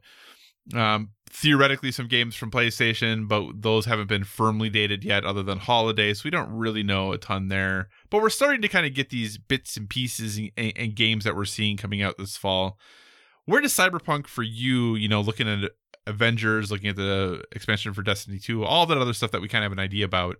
Where is this for you on your fall hype meter? Is this number one or kind of where are you sitting with it? Honestly, um, it's wait for next gen patch. So Okay. it's 2021 for me. It's not Gotcha. even on my radar. Um, also, I I hope it's successful, but like Witcher's Witcher games aren't for me, and uh, this screams just as open as Witcher, and Mhm. You know me, like that's not my bag. Like Yeah. uh, I'm I'm willing to um, give it a shot, but really, it's marrying a theme I love, which is cyberpunk theme, with Skyrim in my head, which I hate. Not because it's a bad game, because it's not my game, uh, Right. or Fallout. Um, and if the reviews come out and it is more Deus Ex than it is Fallout or Skyrim, then I'm Mhm. more then you know I'm more likely to to give it a go. Um, but really, I mean, we'll find out over time, like what the rest of this game is going to be like. I also don't know that I have the time in my life for a hundred plus hour game, and there's Right. no way this isn't over a hundred hours. yeah. For sure. So you're not planning to play this until the next gen patch comes. So when this game launches in November, you're not going to play it. I mean, we'll have plenty to play. I feel like, I mean, if you buy it, you know, hey Josh, I bought it for PlayStation. Like, right. I'll probably play it. But as far as purchasing goes, if the purchase decision comes down to me out of our game share talks, like I would rather just wait because Okay. I'm going to be putting that money towards the next gen console anyways. So why not wait until I can play it the way it's? I don't want to say meant to be played because obviously this wasn't their plan. Um, yeah. but why not wait to play it until you can play the best way it's meant to be played? for sure and depending you know we don't know exactly what all when all these games are going to come out but i'm kind of in that same boat with you that this is not a day one for me right now that obviously could change that it seems like it'll be a good fit they've i think they've talked about how the anticipated patch for next for the next gen systems is like i feel like april 2021 is is the date that's in my head i have no idea if i just made that up but if it happened to be around then, I would be down for that because more than likely that's going to be a, you know a little bit of a drier period. It typically historically has been a little bit lighter, uh, and that would seem like a good time to play it. But you know, sitting down for the holidays and and playing some Cyberpunk, it might not sound too bad. We'll have to wait and see. So for me, it'll really depend on whether what other games we get final release dates for that are going to be around that. Um, that'll for me determine whether or not I play it. Because right now, if you ha- if I had to pick between say the next Assassin's Creed and Cyberpunk, I would play the next Assassin's Creed first, Yeah, same. personally. Same. So I mean, we, we could be in December and not have anything to play, and and then the playing. that's very very true. So That, who knows? that is true. All right, so that's at the end of our two topics. Like I said, topic three will be a Last of Us Part Two spoiler fest. So with that, we'll move on to some emails and questions that we got. Josh, do you want to take that away? Sure thing. We have an email from an email, a tweet from Splig at Dopelicious on Twitter. Uh, it's this is a question in reference to The Last of Us Two. He says, "Do we need another designator? A designator? I say? I just that's in my own head. I'll say it like it's a sentence. Do we need another designator? Uh, this is more like AAA plus experience, not just a AAA game. Uh, no, we don't need another designator. We have too many. Sorry, I'm just going to give a blunt answer on that one. yeah, I, I, you know, I think AAA is what it is, and there's always, you know, within AAA going to be different levels, just like there is some indie games that look absolutely incredible, and and it's hard to say, wow, this is an indie game. So I don't necessarily know know that we do. I think that it is more of a in some ways a representation of how much money was spent on the game than anything. Yeah. Um. So, and this still probably is AAA plus in that situation. but yeah, I, I, think when you say AAA, mo- for the most part, people know what they mean. I'm really interested to see, especially when we get into next gen, um, what is now a AAA experience. That's the thing I'm really yeah. looking forward to seeing yeah. what that's going to look like. So, I think as is, it's cool, but I would agree this this game definitely pushes that uh, maybe to new heights, but I still think would be considered a AAA game. I don't think we need a new designator. Uh, like, well, Xbox would disagree because they have their new studio working on quad A games, but well. I, I think AAA works just fine. so awesome. Well, hey, with that, we're gonna move on to our well-rounded life recommendations. Obviously, we're a gaming podcast, but we do want to leave you with one recommendation or thing we're currently into that is helping us live that well rounded life. Josh, what is your recommendation for our listeners this week? Hey, so it's partially controversial, um, but take it for what it is.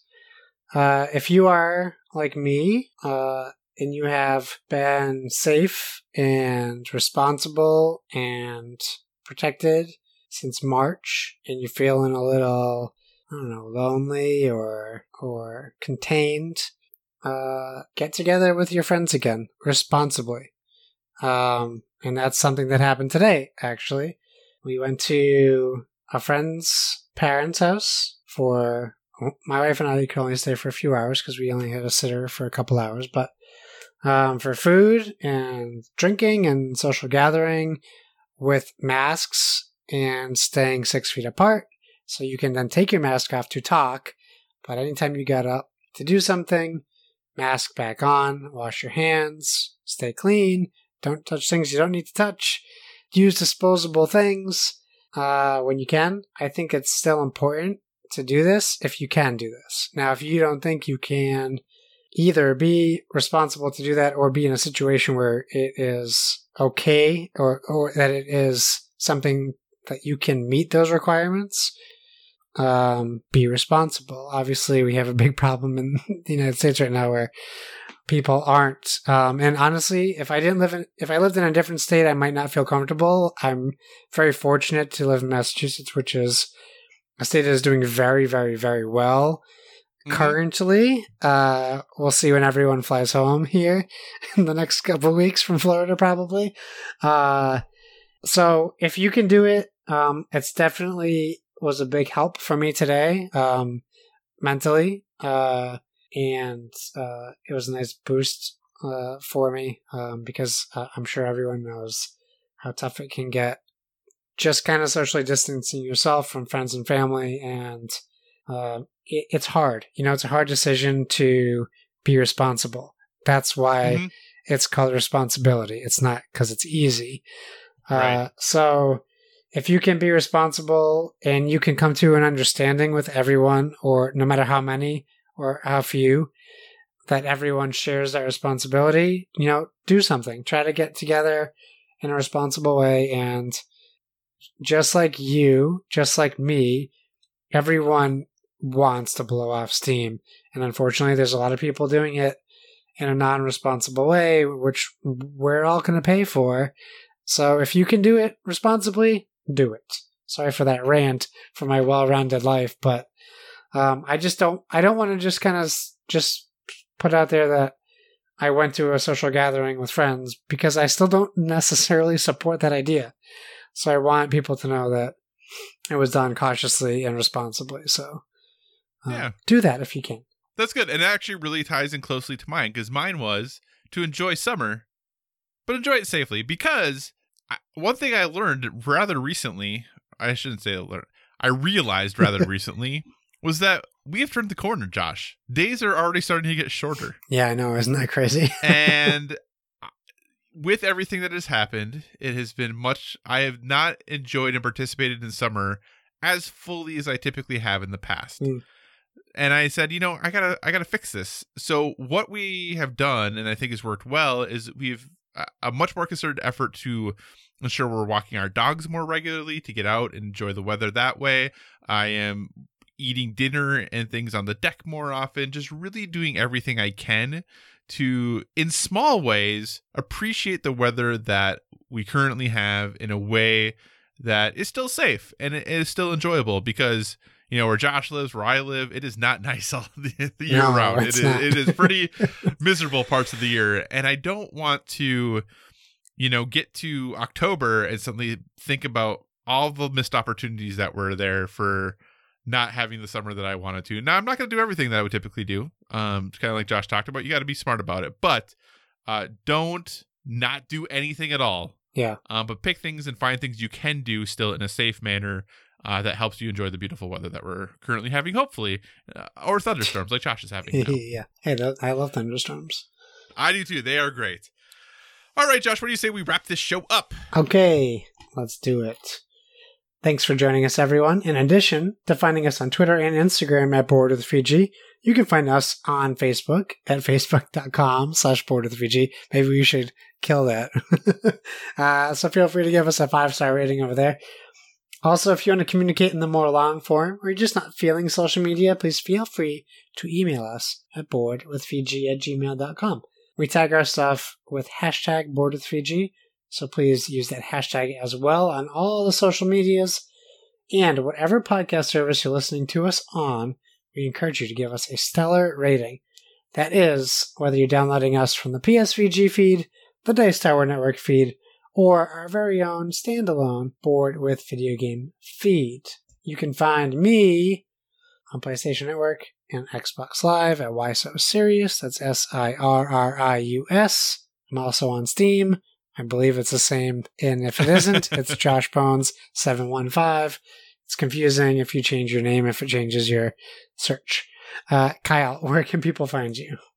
So you can find me on all the usual places Twitter, Instagram, PlayStation Network, Xbox Live, Board Game Geek, all at Cycocross, C Y C O C R O S S. Just as a reminder, once we're done here, we're going to be going into those Last of Us Part 2 spoilers. So hang on and listen to that if you want to.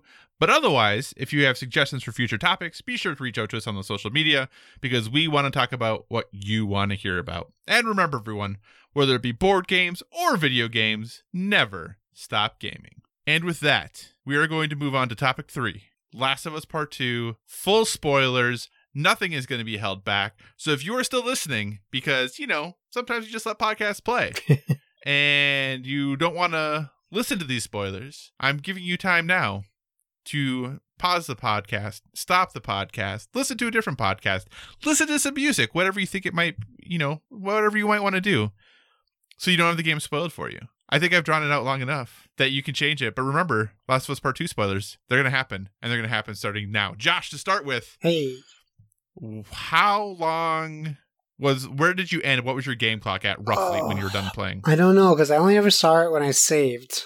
Yep. Um, so I'm going to, I'm going to general. I made a early guess when I was talking to my friends, and I think I under under guessed. So I'm going to guess between 18 and 22 hours. Um, Whoa, it could- way less than I it could be was. more. Um, but once I also once you save, um, if if you don't go back to see where your save time was, like I could probably Right. go pull it up and look. Um, but it doesn't really say. It could be it could be way more to be honest with you. But um, I just I really wish PlayStation would let us look up our playtime. Though that is uh, something I do hope exists for PlayStation 5. I agree 100%. I'll I I'll, think I uh, was in the I'll look it up later and, and I'll let you know.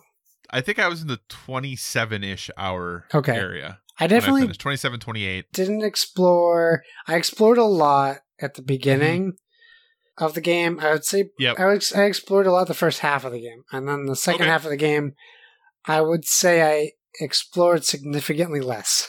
Okay, gotcha, gotcha. So, uh, general impressions. What are your thoughts overall? Uh, what are my thoughts overall? Uh, as I said in the Discord, uh, it was emotionally exhausting. Yeah. And I mean that in a good way. Um, it's hard to say.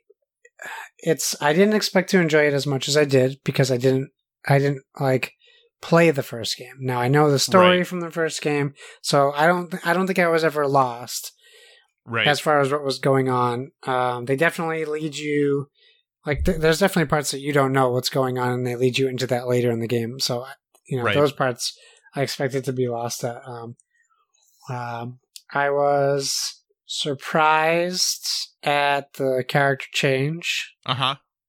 and I'm really frustrated. I'm kind of um, upset that I found that I heard about the internet being the internet Oh, okay. I didn't get any spoilers. Um, Right. To a degree, I definitely heard some like comments on um, Abby's character. Yep. So it didn't. It didn't hit me the way it should have. I wasn't Okay. surprised when that moment happened.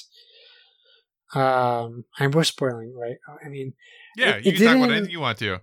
playing this whole game knowing what the internet was mad about i kept thinking to myself you got to be real closed-minded to think that she can't be a strong female and still be a female not trying to take away from who her character was Right. but the fact that i told my wife i said i'm pretty sure this is going to be controversial there's these people who are who are playing this game and finding themselves attracted to abby and then their only way to deal with what happens is to lash out at the voice actors on the internet or the people who create right. because they don't know how to manage Right. what is going on in their brain For sure. and the and there are people who are like, well, "Does this make me gay now?" Like, just relax.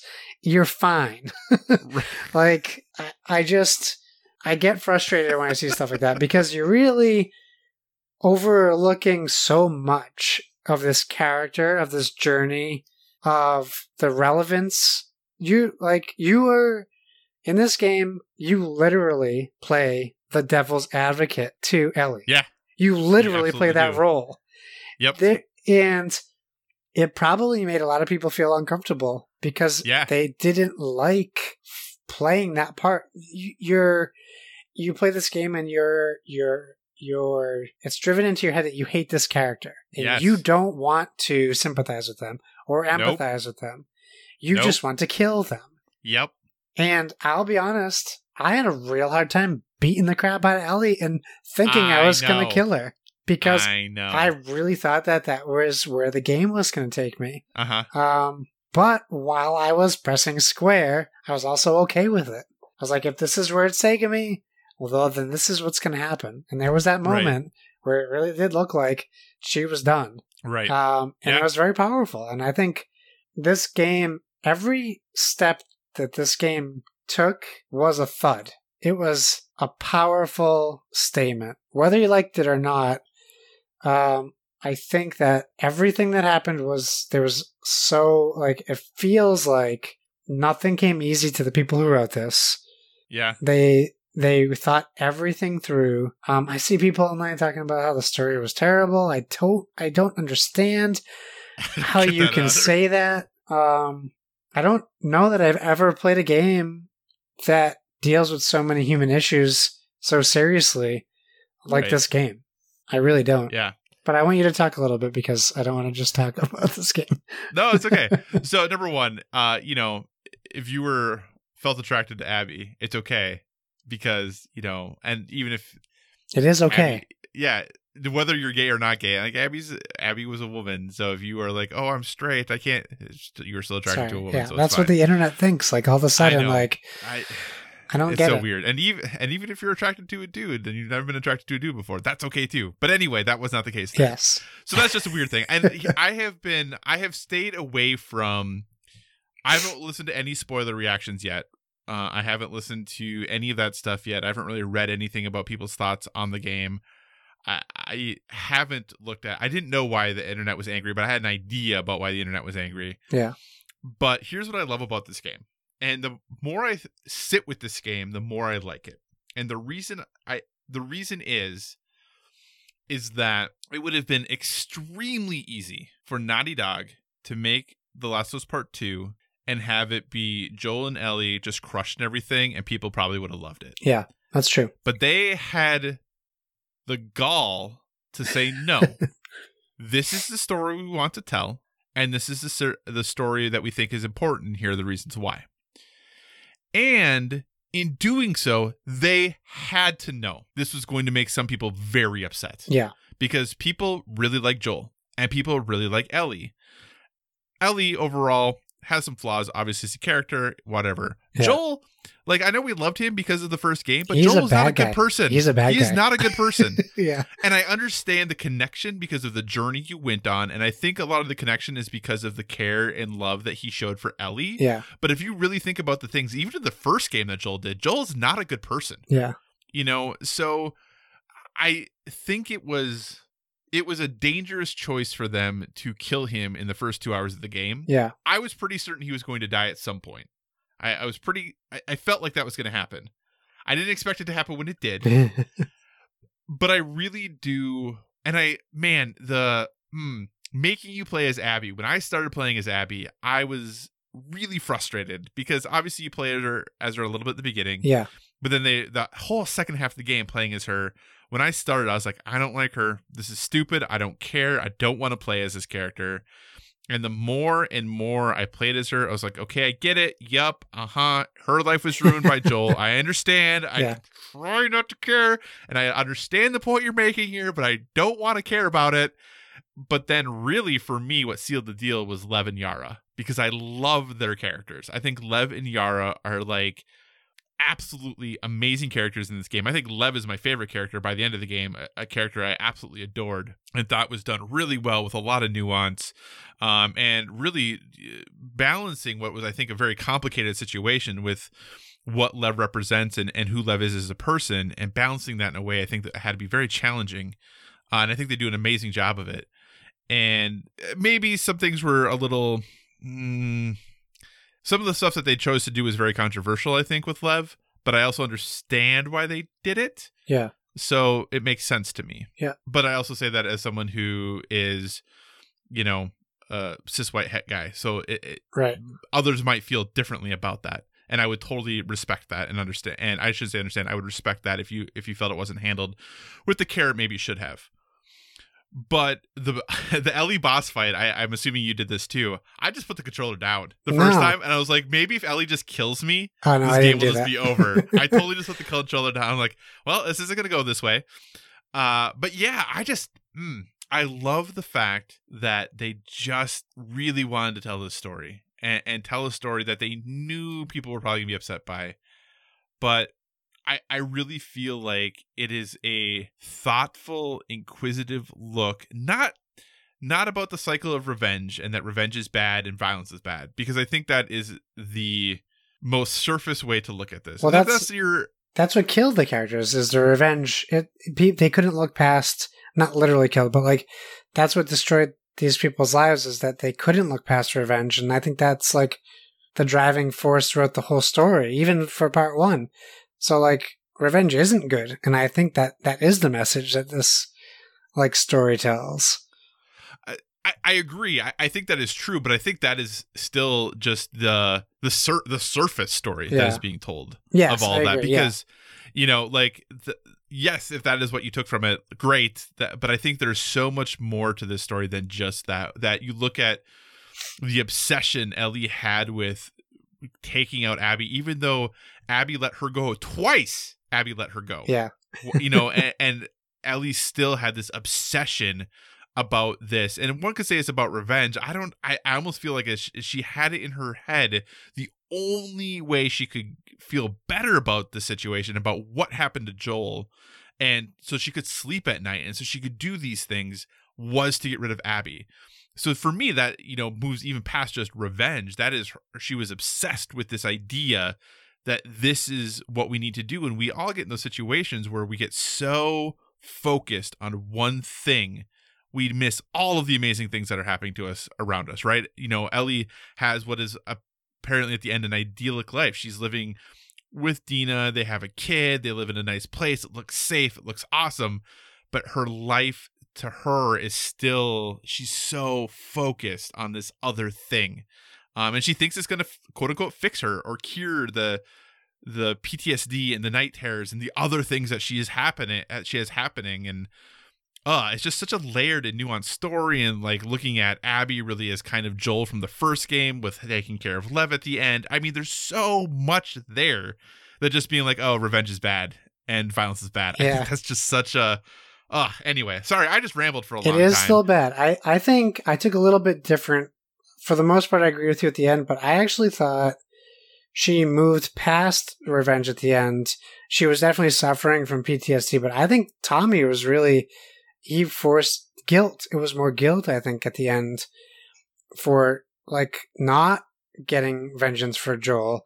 And Mhm. I thought, you know, she was moving past it. And then Tommy shows up and he really pulls this terrible, like, I'm a coward. I can't do it. You told me you would take care of my problem for me right. and then storms away. Like that's really what pushed Ellie to leave and essentially sacrifice her happy ending was mo- went turned from vengeance to guilt because she couldn't live with herself because this constant reminder was going to be there.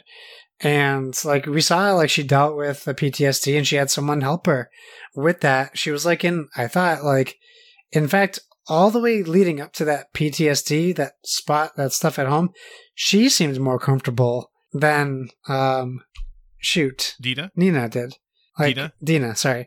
Like Dina was like okay, but she was like kind of like pushing her off, and like Ellie was trying to be aff- affectionate. And I'm not saying she wasn't happy, but that you, I was getting the more of the impression that Ellie was much happier, and Mhm. it really did surprise me when I thought the game was over, and I'm like, wait, Yeah, what is too. happening? Why are you making me do this right now? Yeah. I'm like so done. Like not in a bad way, but like I'm ready for this story to be over for Ellie. And of course, you know, I, I would argue it's not a happy ending. It's just an ending. Right. And you're stuck like seeing Ellie essentially giving up on a family and people and I don't know. I don't know what. Just walking away. Maybe she goes back to town. Maybe she doesn't. I'll say, where do you think she's going? I don't know. I really don't know what's left for her. If she doesn't go back to town and try to fix what happened, I don't know what's Mhm. there for her. Um, so I'm really curious about about where if there's ever any follow up. I know they don't plan for DLC, but if there's ever Right. a prologue or something that they put out, even in like graphic novel form or animated form Yeah. or something, or if they answer it. Uh, no, they, they said, is Ellie going to be in the TV series? Well, the TV series though is looking starting at the first game. Oh, okay. So maybe if it's successful, they'll eventually answer or something. But yeah, um, kind of a bummer of an ending after a bummer of a game for the most part. Story was like in a in the best way possible, but like, uh, it was um there were scary parts. I'll be honest with you. I was terrified in some moments. Yeah, it was a Uh, stressful game. Very stressful, very stressful, and um, great. I actually, I really enjoyed it. The controls, everything felt good. I would call it like Uncharted plus, like control scheme, like better than, but similar Oh yeah, to. definitely the best gameplay for sure. Like I don't think there's like past Naughty Dog games you could be like, yeah, it's great, but you know, gameplay. Like I don't even think that's really an issue here. Like I don't Yeah. think you can even really knock the gameplay. And I never felt held back by crafting. Um, I definitely felt held back by lack of ammo, but that's a different problem. Uh, uh, I was surprised to have a boss fight with the Rat King, as they Yeah. call him. Uh, that was interesting. Uh, that was terrifying.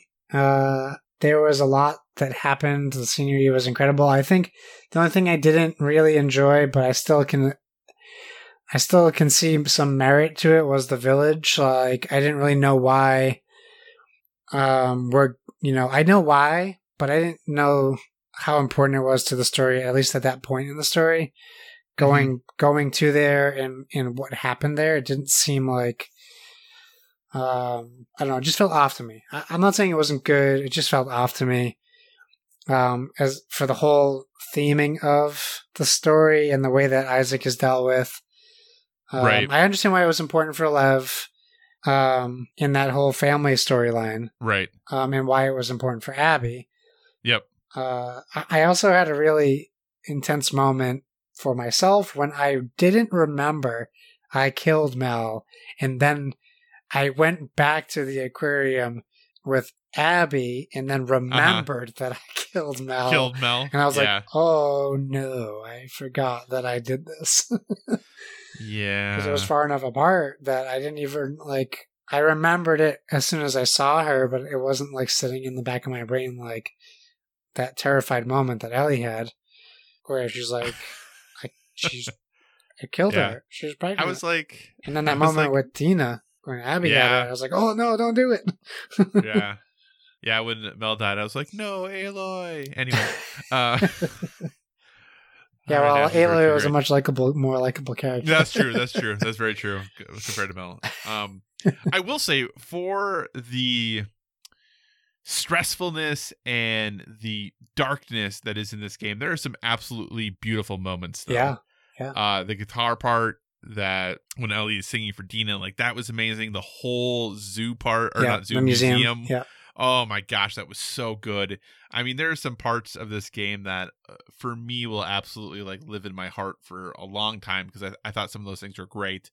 Uh, Tommy, I think, is actually one of the more interesting characters. You, you talked about Tommy a little bit because Tommy, you know, historically, uh, you know, when you look at the first game and even into the beginning of the second game, Tommy is the more optimistic of the brother. Yeah. Right. He he's the one who tends to look on the bright side and really personifies you know the what is possible in this world uh you know and in some ways when you think about it he lost pretty much everything compared to even what Ellie lost in this game up to the point where he comes to the farm because you know he lost his brother he lost his wife he lost his the basically the ability to walk like he could before. He is now is missing an eye so he's partially blind. Like he has lost so much in this game and and you think about you know what Tommy had been and then even when you're chasing him to when you're going to Seattle and you're looking for him and finding out that he tortured these people to figure out and find information so he could start tracking down these people like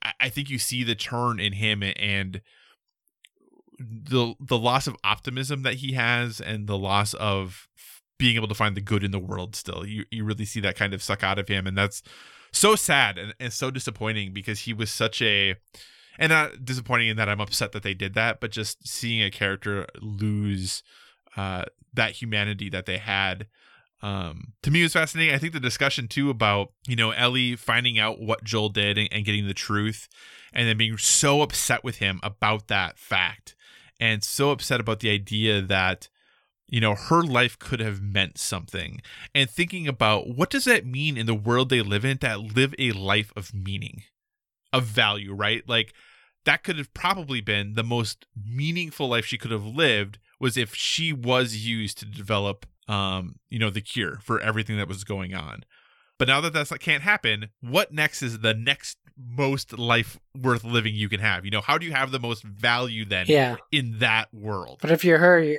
I would imagine everything you look at that's terrible, you imagine it could have been prevented if you just died. right So right it's like constantly living in a world of hurt.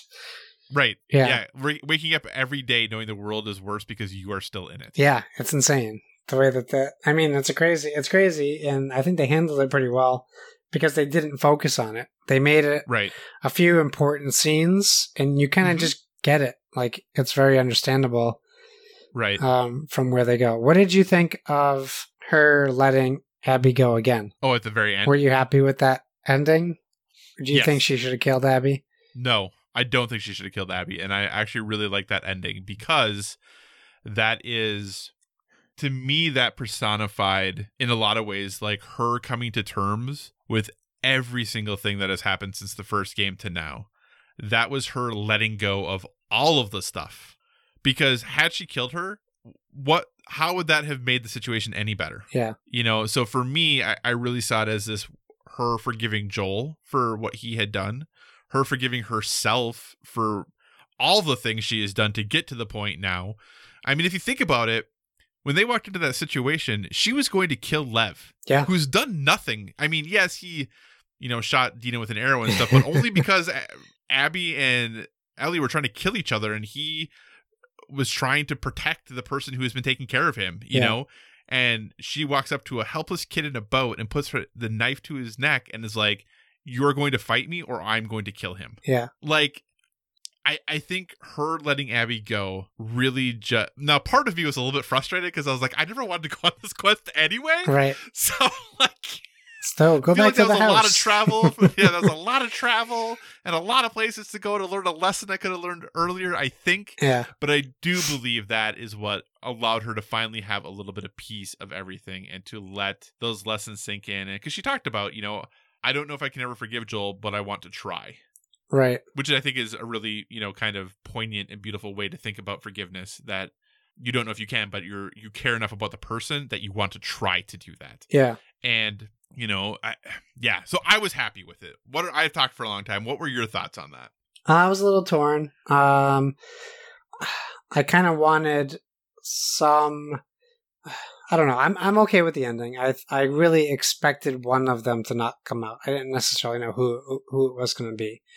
Um, and actually, I don't think it would have been a terrible ending if Ellie didn't survive. If Ellie just Right. was able to rest by passing, like if she died, I think Ellie would have just as been as happy as if she lived uh, after that was over. Um, I think it's an interesting.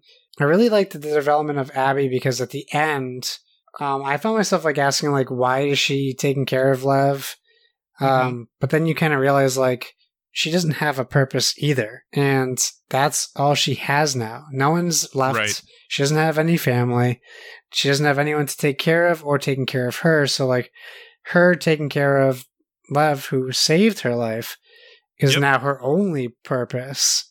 right Um, she could have just as well have been in Ellie's shoes, except Ellie could have stayed with Dina and didn't. correct So there was that weird instance where I kind of felt, I don't know, I felt that this weird, uh, who do I care more for in this moment?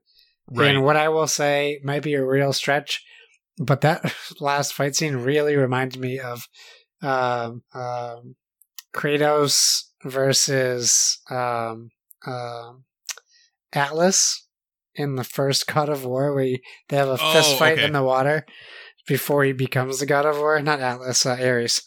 Ares. Um, I don't know why I had that feeling like watching it. I thought it was a really good fight scene.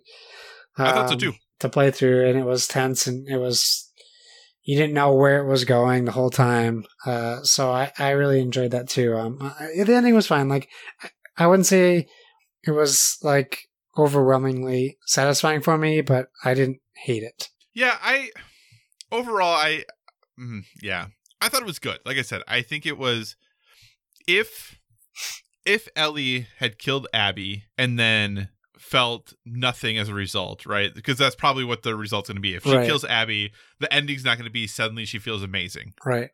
So that to me would have been a little almost too on the nose because you're like, oh yeah, obviously they're gonna have her kill her, and then she's gonna be like, I'm still miserable. So that didn't help me.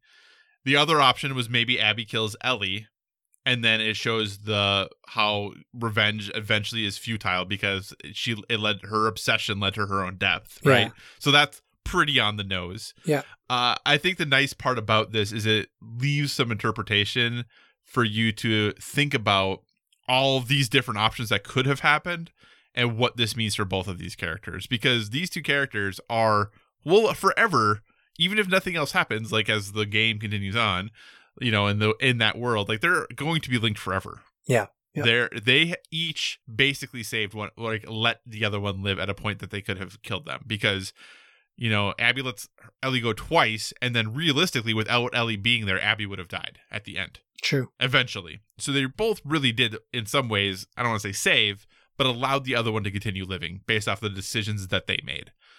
I think the biting off of Ellie's fingers was pretty gross. um, but also kind of, I think, you know, a really interesting metaphor in some ways for her lack of ability now to play guitar and this thing that she, this connection she had to Joel, that this thing Joel had taught her.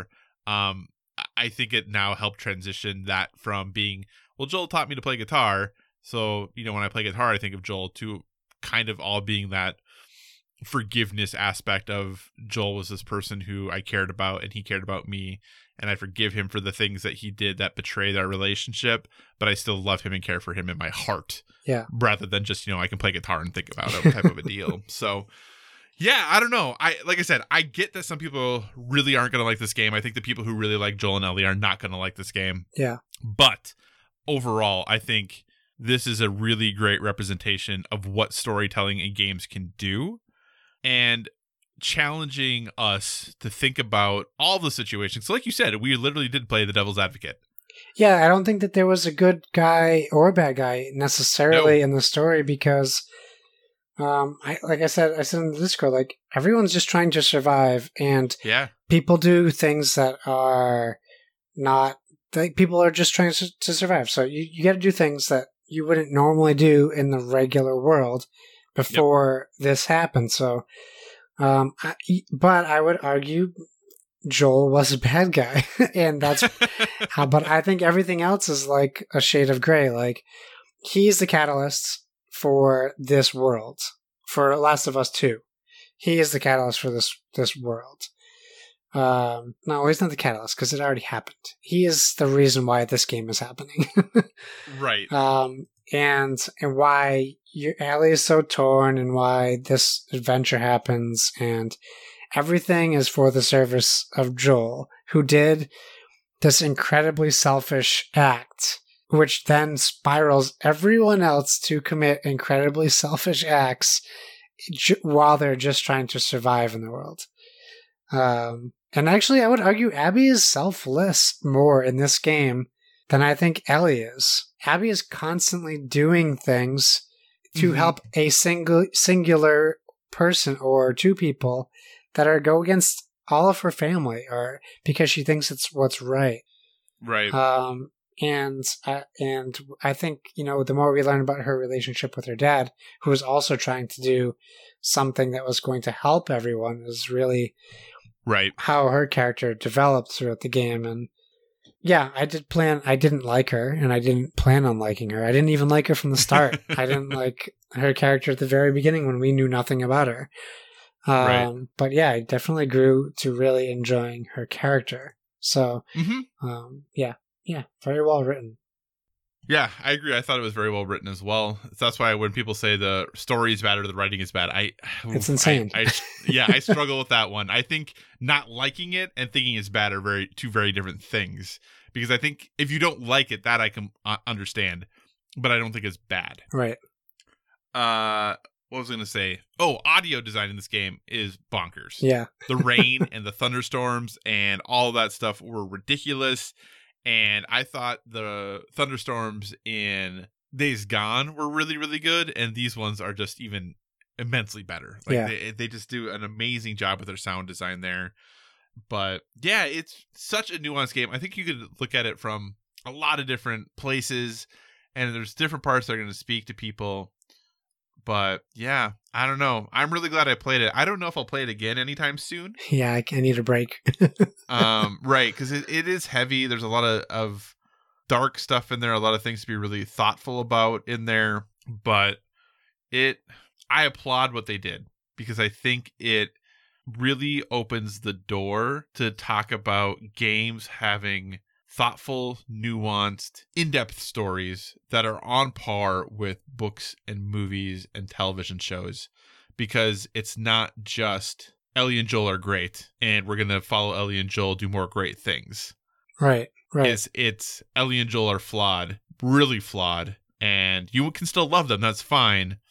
But keep in mind like they're not perfect people yeah. and they shouldn't be put on pedestals. And yeah, ah, such a good game, Josh. It was so good. It was very good. I agree. any final any final thoughts on The Last of Us Part Two? Where's it sit for you? Is it your favorite game of the year so far? Is it unseat Final Fantasy VII now at this point? Oh, what a tough question to answer. Honestly, while I think that it's probably it is definitely a better game than Final Fantasy VII Remake, Mm-hmm. I still don't think it. I think because of how difficult of a play it is emotionally, Right. I don't think it beats Final Fantasy VII Remake for me in that aspect. I was kind of thinking about that, putting it up against like Horizon Zero Dawn also. Right. Um, and I don't. I know that it's probably a little too critical to hold that against the game being too dark or serious or heavy Right. The enjoy like the replayability, the enjoyment of the game is lacking uh for me. Like um when I saw at the end like new game plus, I was like, no, get away. I'm not going back to this. Uh you know, maybe I couldn't unlock the last piece of concept art. I was like four whatever points those thing away. I was like, come on. I gotta go back and do something, I guess. Um so I think it's it's just there with Final Fantasy, but because Final Fantasy has such a more uplifting story and it's more Right. cartoony and and enjoyable as far Mhm. as like feelings go, uh, I think it's it's it it just barely misses beating Final Fantasy for my current game of the year. Yeah, I think for me, it probably is my favorite game of the year thus far.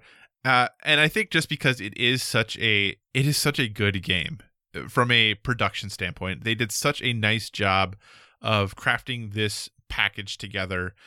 And I think just because of I haven't stopped thinking about this game since I finished it.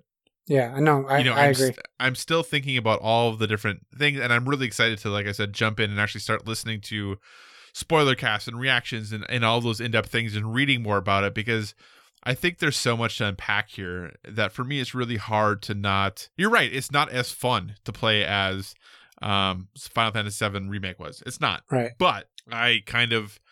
I stopped thinking about Final Fantasy VII remake not long after I stopped playing it. Yeah. Like I, I moved on to other stuff, and it, it was it is what it was.